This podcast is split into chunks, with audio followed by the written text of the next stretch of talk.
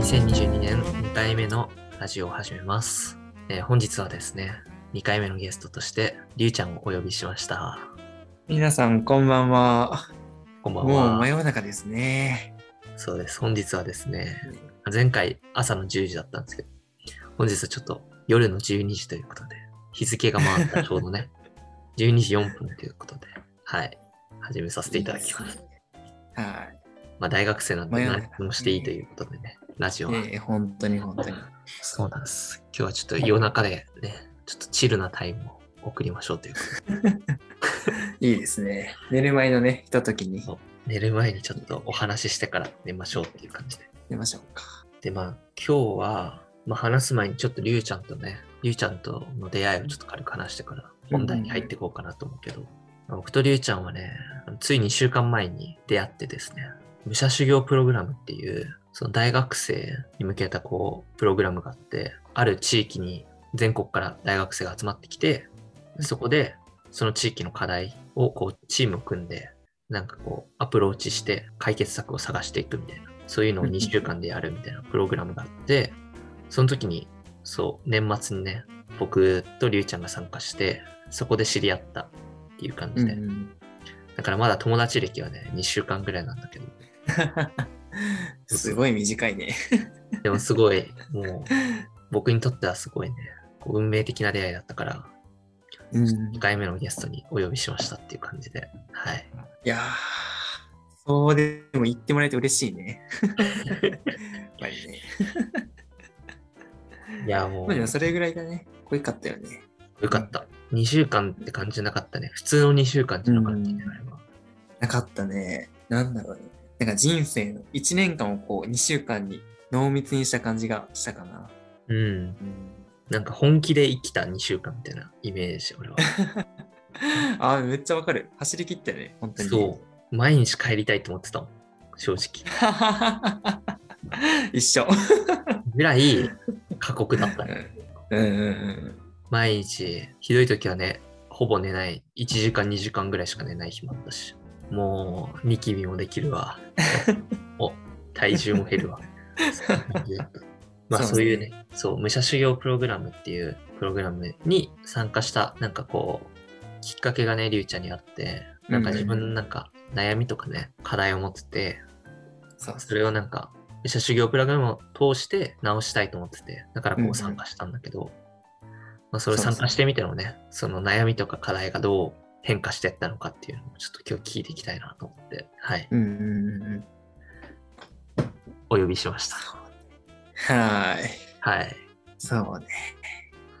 なんか自分のさ、その武者修行に参加する前の課題とかって何だった？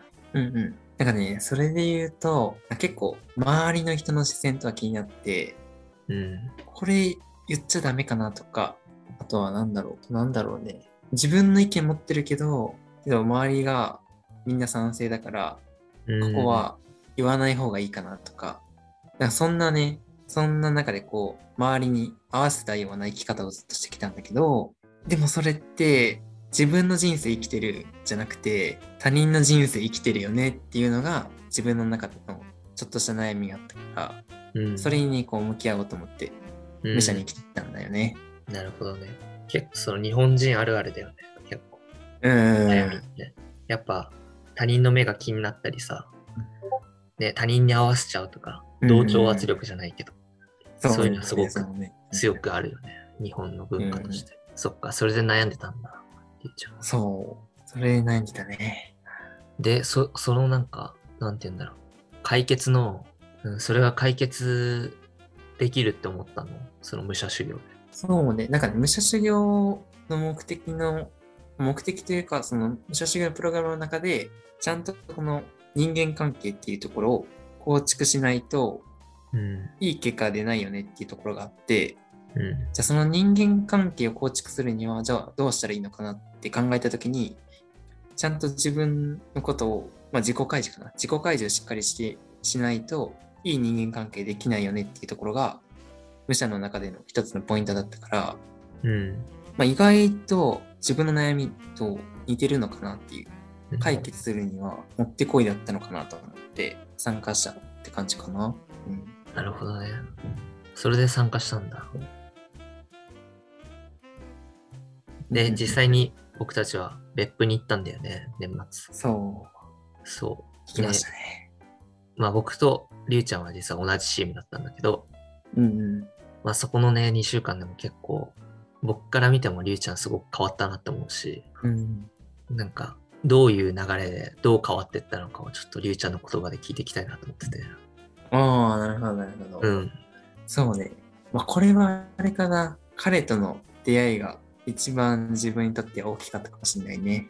うんうんうん。たつきくんっていう、もう、もう簡単に言うと、なんかね、まあ、自分と価値観が本当に真反対な存在の子と一緒のチームだったんだけど、やっぱりその子がいることで、なんか自分としては最初は、なんか自分の意見が言いづらかったりとか、うまく自己開示できなかったりとかで、すごく悩んでた。だけど、なんかその子とこう、うまくね、こう、向き合うことができて、かつこういい人間関係が構築できたら、きっと自分の悩みが完全に治るわけじゃないけど、少しは改善されるんじゃないかなみたいな感じで最初は思ってて、ね。でも途中すごかったよね。覚えてる？途中ね、まあいろいろあったよね。そうそう。うん。なんだろう、何があったんだろうね。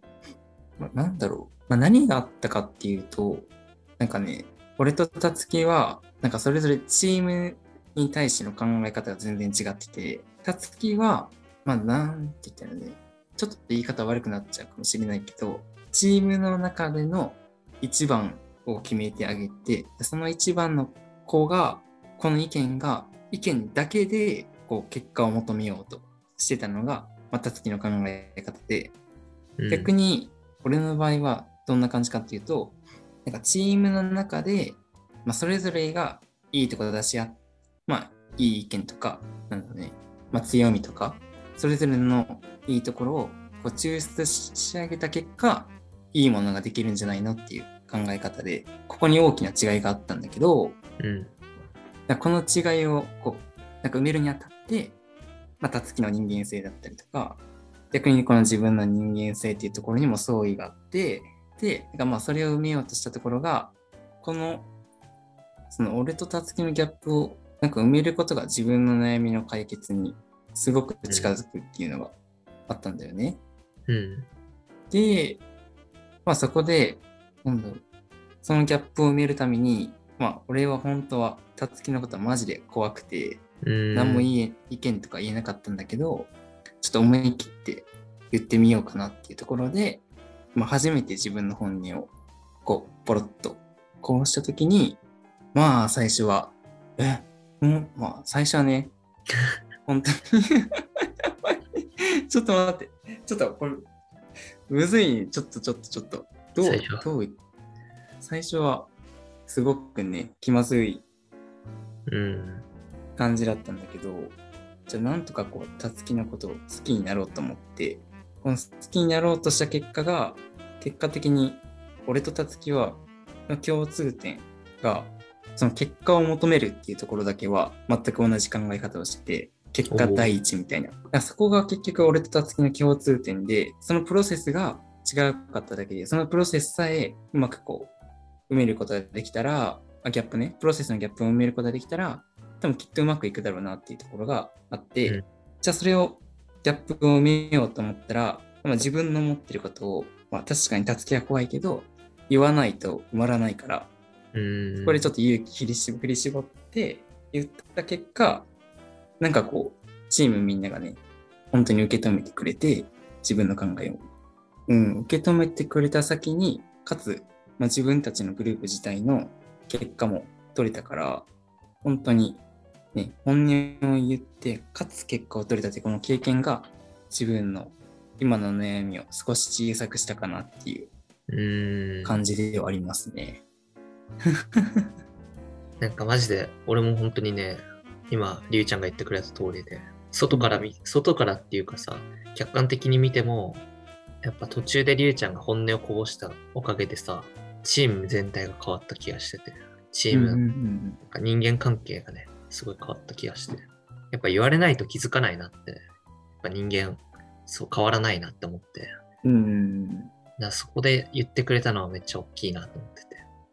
うんなんとなくは察してたけどさ、俺も。うん。やっぱ言わないと本人が、うんうんなんかこういうところが嫌だとか、ここ直してほしいとか、俺はこういう考え方持ってるんだとか言ってくれないと、あ、そうだったんだって、やっぱ確証ができないからさ。うん。うん。そう言ってくれたのはすごい大きかったし、やっぱそれ言うのってやっぱ勇気いるからさ、うん。すごい勇気振り絞って言ったんだろうなって思って、ちょっと普通じゃ真似できないようなことをゆううんゆうちゃんやったんで、すごいなと思った。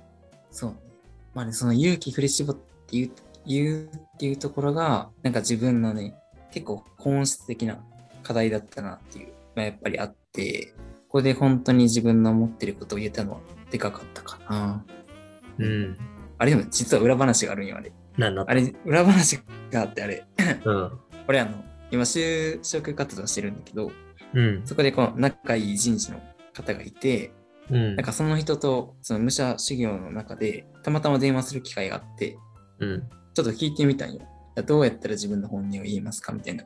うん。で、聞いたときに言われたのが、なんかそのグループの中で一人こう、絶対頼れる人を見つけなさいみたいなこと言われて、その人が言ったら、その人がいたら別に自分がこう、他の人に何言われようとも、その頼れる人がいるんだから大丈夫じゃないみたいなうん。感じで言われて、そう。そこで初めて、タカ君を頼れる人にしようって思って、したのあれ。そう。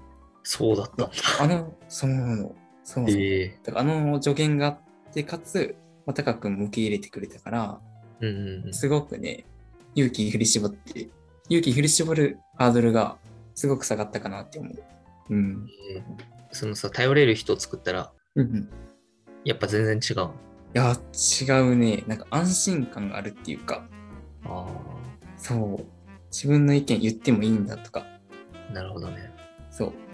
言っても受け止めてくれる人がいるっていうこの安心感はすごく大事だなって思う。なんか嬉しいっすね。初耳だった。そうだったんだ。そう、そうなの、そうなの。なんか、りゅうちゃんがすごい悩んだのは、やっぱ言わなくてもすごく感じてたから。そうそうそうだから何かしてあげたいってずっと思ってたし、うん。そうだったんだね。そう。でもそれを確かにキャッチできたのもある。何かしてくれようとしてるんだなっていうのはすごく感じてたから、うんうん。それをまあ確かにね、一つ頼ってもいいんだっていう思えたね。うん、ええそっか。そう。そこがなんかマッチしてたかもね、結構じゃあ。マッチしたそうね。ね。うんうんうん。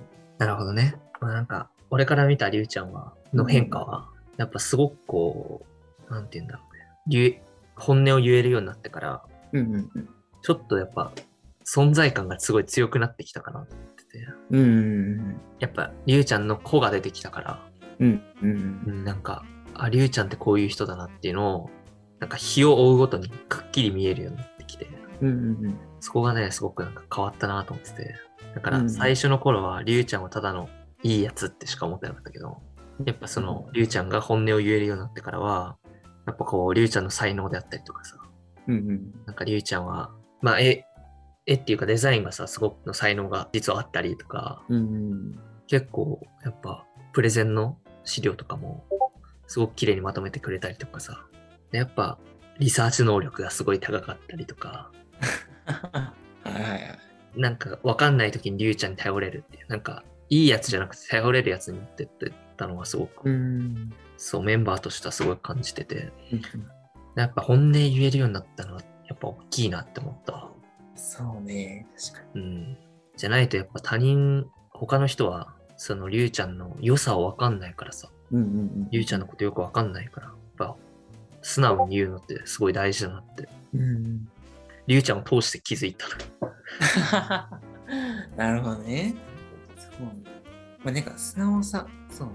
うん。なんかでも多分、結構周りの人の視線が気になったりとか、自分のこと、自分の本音言えないとか、なんかそういう人たちにとっては、なんかやっぱりこの周りの環境から整えてあげるのは本当に大事かもしれないね。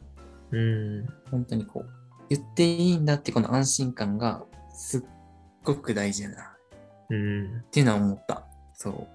それがあるからこそ本音も言えるし、これやってみようって思えるのもそういった環境があるからこそだと思うから、うん。でもまあ次はりゅうちゃんがね、そういったような環境づくりをね、できるうん人になってったらいいよね。そうなの。それでも、この2週間で新たにできた目標だね。ちょうど。やっぱ自分、今度は自分がこの環境を作ってあげることで、まあ、もちろん自分自身がこう本当にまあ主体的になって行動できるとか、周りの目を気にせず行動できるとか、そういった環境を自分で作れることができたら、もう何でもできると思うし、うん。逆にね、やっぱり自分と同じようなことを考えてる子もいるんだってことは分かってるからこそ、そういった輪を作ってあげるのって、今度は多分自分の役目だなとは思うね。うんうんうん。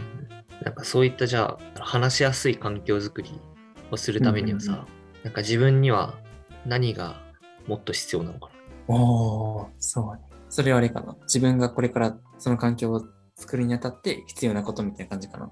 うんうんうん。うんうんうん。なんだろうね。なんかそれで言うとさ、なんかまあ、俺自身がその、これまで、まあ、グループのリーダーになるとか、チームのトップになるっていうことが、したことな、したことないから、あ、そうなんだ。そうなの。えだからまず、まずはあれかもしれない。そういったこのリーダーとかになってみるっていうところから始めないと、ー、うん。必要なこともわかんないかもしれないね。確かに。経験学習ね。経験から、ね、そうそうそうそう学べるもん。確かにそそれ大事かもね。確かにまず何が必要なのかをさ、分かるためにもね、一回経験してみるっていう。別に失敗してもいいしね。うんうん。経験のためのね。そう。そうそう。そううん。いいっすね。ねリーダー経験できる機会あんのかな？残りの学生生活でも俺の場合あれかもしれない。部活があるから、うん。その部活で全然やろうともやれるなって思うね。ええそう、監督もいないし、そうなんだ。そうなの。監督いないし、なんかもう練習とかメンバーも今自分たちで決めて試合やってる状態だから、うん。そう。だから誰がキャプテンとかも、まあ一応いるけど、誰がキャプテンとかも正直あんまりないから、そこで自分が上に立ってこう、やろうっていうことは全然できるね。ああ、うん。じゃあそこでね。ね、経験できるね。じゃあ。ねいいっすね。え、いいね。ちょっとちょっと具体的になった目標が。うん 頑張って、マジで。ねえちょっと楽しみにしてます、うんそこは。次の段階へ。ねそう、次の目標へ。本当にね、武者修行、2週間すごいね、濃かったね。こう考え いや、濃いかったね。だって2週間で人が変わるってすごいよね。結構変わったよね、りゅうちゃんは。そうね。俺から見たら結構変わったなと思う。やっぱ変わった、うんそう。でもみんな変わってたもんね。そうね。そう。俺そんな、俺なんかね、自分はそんな変われなかったなと思ってる方で。ああ、ほんほんほん。だから、そう、髪切ったぐらいなんで、そう、ちょっと最後のあがきで、僕ロン毛だったんですけど、最初参加した時、4ヶ月ぐらい伸ばした髪を最後の日に単発に切ってね、ちょっと髪型ぐらい変えてあげようと思って、みんな変わってて羨ましかったから。あ、でもそれも確かに、なんか、タカ君が何考えてたのかなっていうのはめっちゃ知りたいね。意外と、うん。あれじゃない、意外と自己開示あんましなかったんじゃないかなっていう。あ、イメージあるそれはね、ねそう。それはね、全然してなかったね。自己開示。ねそうそうそうそう。なんだろうね。する機会があんまなかったかもね。する機会を自分で作んなかったのかもしかしたら。あんまり。確かに。でもその代わり、チームのことめっちゃ考えてくれてたしね。うんうんうん。そうだね。なんでしなかったんだろうね。みんなめっちゃしてたよね、自己開示。ねえ、なんでだろなんか、難しいね。確かに。あ、じゃあまあ、何考えてたかちょっと話そうか。う。うんうん。何考えてたかっていうと、いろいろ考えてたけど、うん。やっぱなんか、どんだけ自分のことをこう覚えてもらうかっていうのに必死だった気がする。ええそうなんだ実は。えーで、それはなんか自己開示で知ってもらう、覚えてもらうっていうよりも、なんか自分がやったこととかうんうん。がなんか相手のためになって、それでなんか覚えてもらうっていうの。なんか感謝されたかったっていうよりもね、うーん、難しいね。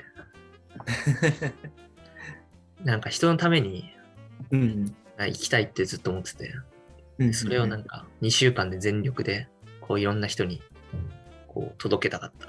そうほまあ、う。えだから、それ、確かにそれでもめっちゃ感じたよ、それは。本当？まあ、俺のこともなんか、俺の、なんだろうね、俺の保護者かなと思っちゃうぐらい だったし、まあ、あとは、それこそ、名前出しちゃうけど、まあ、キーとかもあ多分そうだったのかなと。まあ、リーとかもそうだし、あ、うん。なんかみんなの保護者っていう感じがすごくした。あ そー保護者か。う。まあ、ロン毛だったしね。ちょっと、おっさんっぽかったし。そう。うん。うん。なんかね、その他のその参加してた人にも言われて、うん。なんかめっちゃ、なんか人のためにしてるけど、なんかその意図が見えないみたいな言われて、うん。なんか意味わかんない、意味わかんないっていうか、よくわかんないみたいに言われたんだけど、うん。なんかそんな深く考えてないんだよね、別に。その、うん。うん。俺が今これをしたからうん、あいつからこう見返りを求めるとか、そういうことはなくて、うん。うん。全然。ただなんか、あ自分がこの人今困ってるから、で、その困りごとは自分ならこうできるかもしれないとか、こう解決できるかもしれないと思ったら、なんか手伝ってあげるとか、うん。っていう精神でしか生きてなかったから。うん。だから、そうそうそう。なんか根幹なところは結構人間ってこう支え合って生きてるって思ってるから。うん。うん。だから自分が支えるところは支えてみたいな。で、支えてもらうところは存分に支えてもらってみたいな。そういうイメージ。で、たまたま多分自分が支えれる場面が多かったから、うん。そのように見えたのかもしれない。確かに。そう。まあ、逆に言うとあれかもしれんね。なんか、タカ君が本当にこの悩んだりとかうん。するレベルの環境下ではなかったのかもしれんね。逆に言うと。なんかもっと、本当はもっと行くべきところあったんじゃないかなかもしれないね。そうそうそう。こんなレベルでは悩まないぞと、高くんは。そうそうそうそうそう。なるほどね。いや、それどうだろう。どうなんだろうね。そうね。あんまね、な悩まない多分人間かもしれなくて、そもそもが。うん。うん。うん。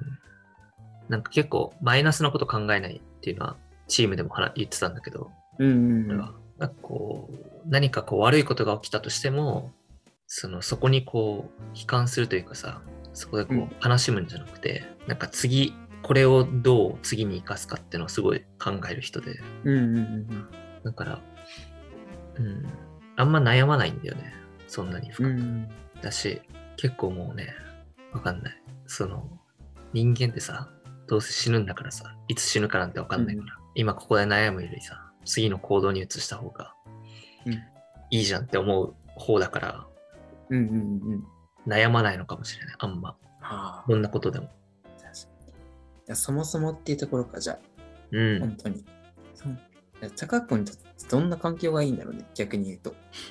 どんな環境？難しくない？なんかさ、あ確かに。高君がどう成長したのかなって、あんまり多分誰に聞いてもさ、多分具体的に答えれる人っていないなと思ってて、ー。うん。俺もわかんなかったし、ずっと見てたのに。うん。そう。それもなんか悔しいなとか思いながら思ってたんそ。そううだね。いや、どう、どう、どうしたらいいんだろうね、逆にね。難しい。なんか目に見えて成長することが全てじゃないなとも思うし、うん。なんかこう、ちょっとずつちょっとずつこう積み重なっていって、なんか最終的に、あ、自分こんだけ成長してたんだっていうパターンもあるじゃんか。うん。そう。だから難しいなと思うんだけど、なんだろうね。それで言ったら、結構、俺の課題は、うん仲間づくりのところに結構課題があって、あ、そうなんだ。うんかなと思ってて、自分の中ではね。うんなんて言うんだろうね。自分の思いとかビジョンみたいなところはあるんだけど、うんうんそれにこう共感してくれる。口で言ってもやっぱ理想論に聞こえちゃうから、だからそれがすごい課題で、やっぱその行動でさ、他人に示さなきゃいけないなとはすごい思ってて、言葉より。うんうんうんだから、それをこう2週間で行動でなんか伝えられたらなってすごい思ってて。うんうんだから自分の中ではそれがなんかちょっとできたかなと思ってて。うんうんなんか人のために、さっき言ったけど人は支え合って生きてるっていうことをすごい根幹に持ってて、うんだから自分ができることはもう誰に対してでもやるみたいな、そういう、うん。そうそう、なんか思いがあって、それがなんか口ではさ、言ってもなんかただの偽善者みたいな思われるかもしれないけど、なんかやっぱ行動でやってみて、そう、それになんか気づいてくれた人もいるし、うん。なんか、あ、なるほどねって思ってくれた人もいたから、その行動をした後に口で説明したらすごい伝わったから、それはすごいなんか、自分なりのこう成長のきっかけになったっていうかさ、こうすれば人ってこう分かってもらえるんだって思えるようになったきっかけになったなってのは俺はすごい、そう2週間通して感じた。うん。うん。なるほどね。だから、もしかしたらあれかもしれない。俺も結構さ、そのタカ君のビジョンとかさ、結構話してくれてたじゃんか。うん。であの時全く、そう、俺はあんま違和感抱かなくて、うんその時、あ、めっちゃいいじゃんって思ってて、かつなんかさ、できそうな感じもしたから、うん。だから理想論っていうところから全然かけ離れた世界にタカ君の話が聞こえたから、なんかその行動を見てたからこそ、そう感じれたっていうのもあり得るかもね。うん。それはすごいなんか自分でも気づきだったわ。なんかやっぱうん口だけじゃ伝わらないなってすごい思った。だから、常に自分がその考えてることを行動に移していくっていうことの大事さっていうのはうん1週間で学べたからすごいああ、すごい。いや、いい学びですね、本当に。いい学びでしたね。本当にいい2週間。だし本当になんかみんないいやつになったよね。いいやつになったっていいやつだったけどさ、よりいいやつになったって思う。うん。個人的。わかんない。俺のこと全然知らないやつも多分いっぱいいると思うけど。俺は周りを見せてみんないいなって思った。うん。そう。いや、本当に。ねえ、なんだろう。俺自身あんまりこの、なんか大大事にしようっていうか、なんかこういうさ、こういうちょっとした場に来てさ、まあ、例えばインターンとかでもこう2泊3日とかで会っていって、その瞬間はこう、俺たち最高の仲間やって思ったとしても、うん。でもその感覚ってこの、本当にそのインターンが終わった瞬間から、うん。なんか消えてなくなるというか、薄くなるけど、でも今回のこの武者修行の後は、なんか本当にこう繋がってるっていう感じがして、多分、タカ君が今、裏で頑張ってるんやったら、あ、自分も頑張らなな、みたいなうん。感覚にこう思えるような全員メンバーだったなとは思うね。てか、うんそう思えたね、最終的には。めっちゃいいね。それぐらいね、ねえそれぐらいみんな成長した、したと。うん。本当にいいやつだったよ。いやさ。いやでも俺は本当に、特にりゅうちゃんとか、まあ他にもいるけど、りゅうちゃんは特になんか、たった2週間しかさ、やっぱこれからもなんか一緒にいろいろしていきたいなと思ってるし、今まさにね、うんいろいろやってるしね、2人でやってる。しね。それもなんか大事にしてそう、うん。これからもやっていきたいなって思って、うんちょっと末永く今後もよろしくお願いします。こちらこそよろしくお願いします。楽しく生きていきましょう。一緒に。ね本当に。一緒に。まあ、そんな感じでね、今日もちょっといっぱい喋ったっていうところで、今日多分ね、何分ぐらい喋ったか忘れちゃったけど、まあ、すごいね、これ。そんな感じで、こんな感じで時。間なんで。まあ今日はね、ま話し足りない、まだね、話したいこといっぱいあったと思うけど、ちょっと今日はこんな感じで終わって、ちょっとまた、りゅうちゃんさんね、ぜひあの遊びに来て、あ話し足りなかったことをまた話しに来てください。何回かちょっとのけね。もう、もう、もうちょっとちょっと喋りをうまくして、うまくなりたいね。いや、でも結構良かったと思います。いや、本当に？うん。普通に喋れる。と最後の方は、うん、ちょっと、ちょっと慣れてきたかもしれない。うん。まあでも、まあね。まあ今日の話をまとめると、やっぱ武者修行プログラムはカオスだったっていう ところに行き着くのかなって思うけど、ね。確かにね。確かに。かったわ。ね面白かった。あんなに、ねえ、あんなに人が変わるんだっていう意味では、本当にカオスだね。うん。ね短期間でね。そう。なので、あの、これ聞いてる、はい、大学生の皆さん、ぜひ、武者修行プログラム、もうね、ちょっと、毎日帰りたいってなっちゃうかもしれないけど、すごくいい経験できるから、うん。ぜひ、すごい通知音が鳴ってるんですけど、大丈夫ですか？あえ、俺が乗ってるこれ。だと思うよ。何の？本当に？いや、わかんない。インスタかな？もしかしたら。インスタがバズり出した。ちょ僕たち今インスタ運営運営をしてるんですけど、それがバズり出したかもしれない。いや、じゃ動いてないね。なんか、何の音だろうね。なんだろう、わかんない。まあ、ちょっと音は不明なんですけど。はい。あ、なんか止まりましたね。止まったね、今。なんだろう。まあちょっと話を戻すとね、まあね、あれですね。武者修行プログラムはすごいカオスなんだけど、すごくいい経験できるから、ぜひ、うん。あの、まだ参加してない人は参加してみてください。てな感じで、はい。今日はこんな感じで終わっていいですか？大丈夫ですか？はい。は大丈夫ですよ、ほんと。わかりました。今日は、はい、りゅうちゃんさんには来てもらいました。ありがとうございました。い、はいありがとうございました。また次回バイバ。バイバイ。